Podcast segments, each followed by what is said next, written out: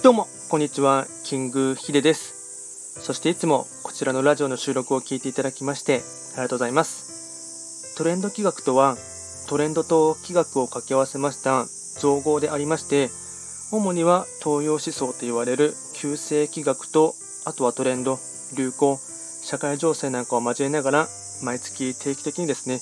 あの開運行動とですね、運勢なんかを情報発信しておりますので、まあ、そういったものにですね、少しでも興味関心がある方はフォローしていただけると励みになります。で、今回やっていきたいテーマといたしましては、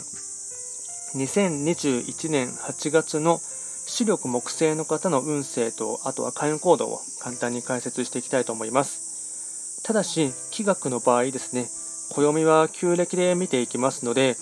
具体的な日数で言いますと、8月7日から9月6日までをですね、8月と判断いたしますので、よろしくお願いいたします。それでは早速ですね、視力木星の方のですね、運勢と、あと開運行動ですね、お伝えしたいかなと思いますが、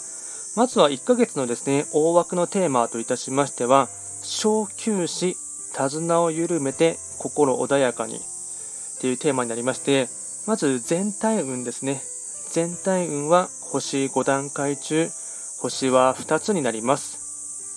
と白く木星の方はですね、本来、一泊水星が担当といたします北の場所に巡っていきますので、法医学の作用といたしましては、北とか、あとは一泊水星からの影響をですね、色濃く受ける1ヶ月間になります。でですね、まずですね、えっとまあ、テーマ4つほどございまして、まあ、ポイントですね、4つほどありまして、まず1つ目ですね、調子が狂いやすい一月、気持ちだけは明るく保って無理はしないこと。2つ目、冷静に自問自答してやるべきことを判断する。選択と集中が大切。3つ目、社交性が高まるので人脈作りや人の相談に乗ることは吉。4つ目、勉強と実践を交えながら人や物事を見る目を養う。無関心が一番の敵。総じてなんですが、一時休止のつもりで、まあ、あの人生のペースを緩めていただいて、心穏やかに過ごす境地っていうのがですね、あのまあ、この1ヶ月間を乗り切るためのポイントになっていきます。あとは最後に開運行動ですね。まあ、この1ヶ月間を乗り切るためのですね、まあ、開運ポイントをですね、4つお伝えしたいかなと思いますが、まず1つ目はですね、興味のあることを勉強したり、スキルの向上を図る。2つ目、体を冷やさずに無理はしないこと。夏風邪には要注意。3つ目、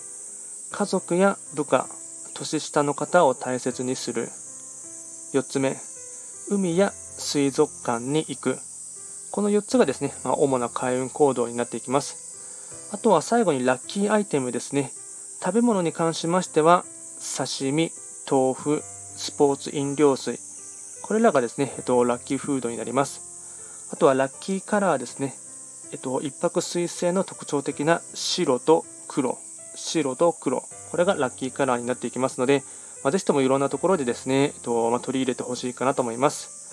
で、今回はですね、簡単に2021年8月の白く木星の方の運勢をお伝えいたしましたが、とまあ、より詳しいですね、ことに関しましては、まあ、実はトレンド企画っていうあの YouTube でチャンネルを作っておりますので、まあ、そちらにはですね、ま、よりボリューミーにですね、かつ詳しく説明していますので、ま、あの詳細を確認されたい方はそちらもですね、見ていただければなと思います。あと、こちらのラジオでは随時ですね、質問などを受付しておりますので、何かありましたら、あの質問を送っていただければなと思います。では、今回も最後まで聴いていただきまして、ありがとうございました。